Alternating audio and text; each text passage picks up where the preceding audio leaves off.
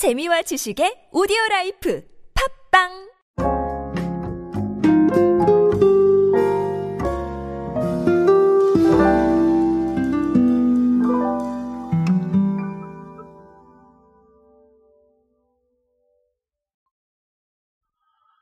자, 오늘은 결론부터 말씀을 드리면 마트 이야기를 할 겁니다. 아, 갑자기 마트 이야기 왜 해? 라고 생각하실 텐데, 아, 이번에 조금 재미난 것들이 있어요. 음, 롯데마트가요, 어, 서울역점을 제타플렉스로 리뉴얼을 했죠.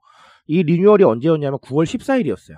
9월 14일인데, 어, 이게 이후에 어떤 결과를 좀 낳고 있는지, 어, 좀 궁금해서 조금 좀 알아보고 싶었는데, 때마침 롯데마트가 거기에 대한 통계를 냈더라고요. 어, 그래서 한번 쭉 알아보면서 어, 의미하는 바를 정리해 보도록 하겠습니다.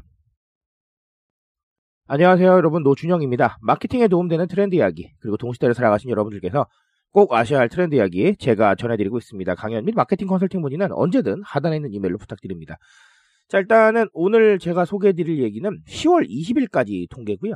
어, 그러니까 9월 14일 날 문을 열었으니까 10월 20일까지 뭐 약 한 달 정도라고 볼 수 있겠는데 정확하게 말하면 37일입니다. 자, 일단 가장 중요한 팩트부터 말씀을 드리면 전년 동기 대비 이 기간에 매장 방문객 수는 40% 늘었고요. 매출은 75% 늘었답니다. 그러면 어, 일단은 이것만 봐서 또 어, 잘했구나. 어, 일단은 잘했네라고 생각을 할 수가 있겠죠. 자, 그래서 롯데마트가 쭉 분석한 내용을 좀 보니까요. 어, 일단은 2층 매장의 85%를 할애한 게 그로서리 전문 매장이래요. 어, 숙성 한우, 뭐, full blood 와규 등 프리미엄 육류 구색을 확대한 축산의 경우 70%가 늘었답니다. 어, 예, 프리미엄에 대해서 조금 좀 신경을 쓰지 않았나. 아, 실제로 뭐, 프리미엄이라는 단어 제가 많이 소개 드리는데, 아, 여기서도 나오는 것 같습니다. 자, 그리고 최적의 쇼핑 공간 구현도 했대요. 이게 판매 데이터를 기반으로 해서, 어, 고객 쇼핑 동선이 겹치지 않게 잘 했답니다. 이런 부분도 좀 있고요.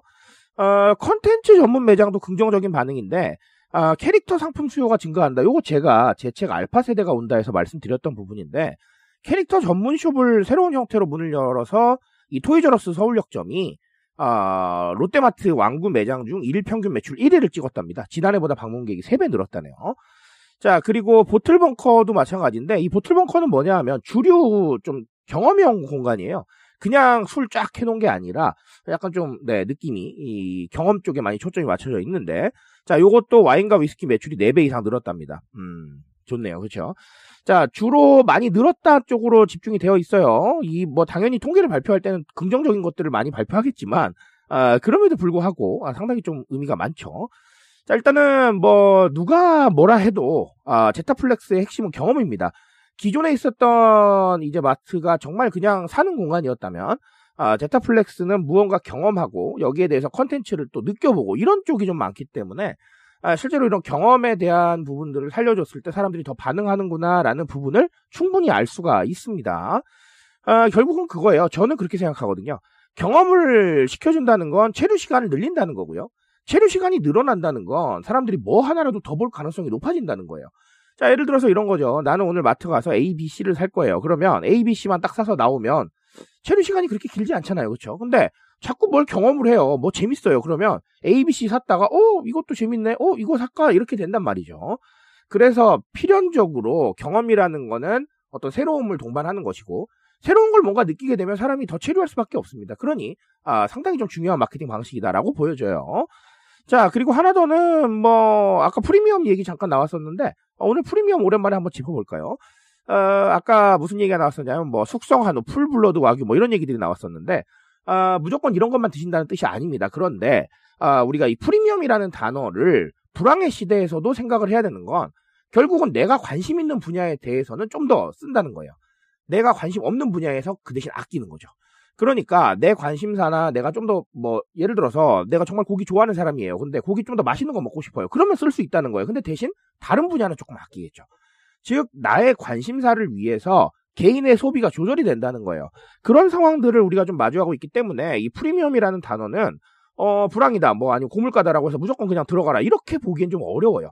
어, 제가 개인적으로 생각을 했을 때는 무조건 쓰는 행위가 줄어드는 것 뿐이지 개인의 소비 안에서 뭔가 조정이 되고 이런 거는 충분히 가능해요. 그러니까 어, 무조건적으로 뭐 가성비다. 이것도 또 사실은 틀린 선택이라는 겁니다. 그러니까 우리 제품의 포지셔닝이나 사람들의 관심사 영역을 좀 분석을 하고 어떤 카드를 내놓을 것인가를 생각을 해야 되는 거지.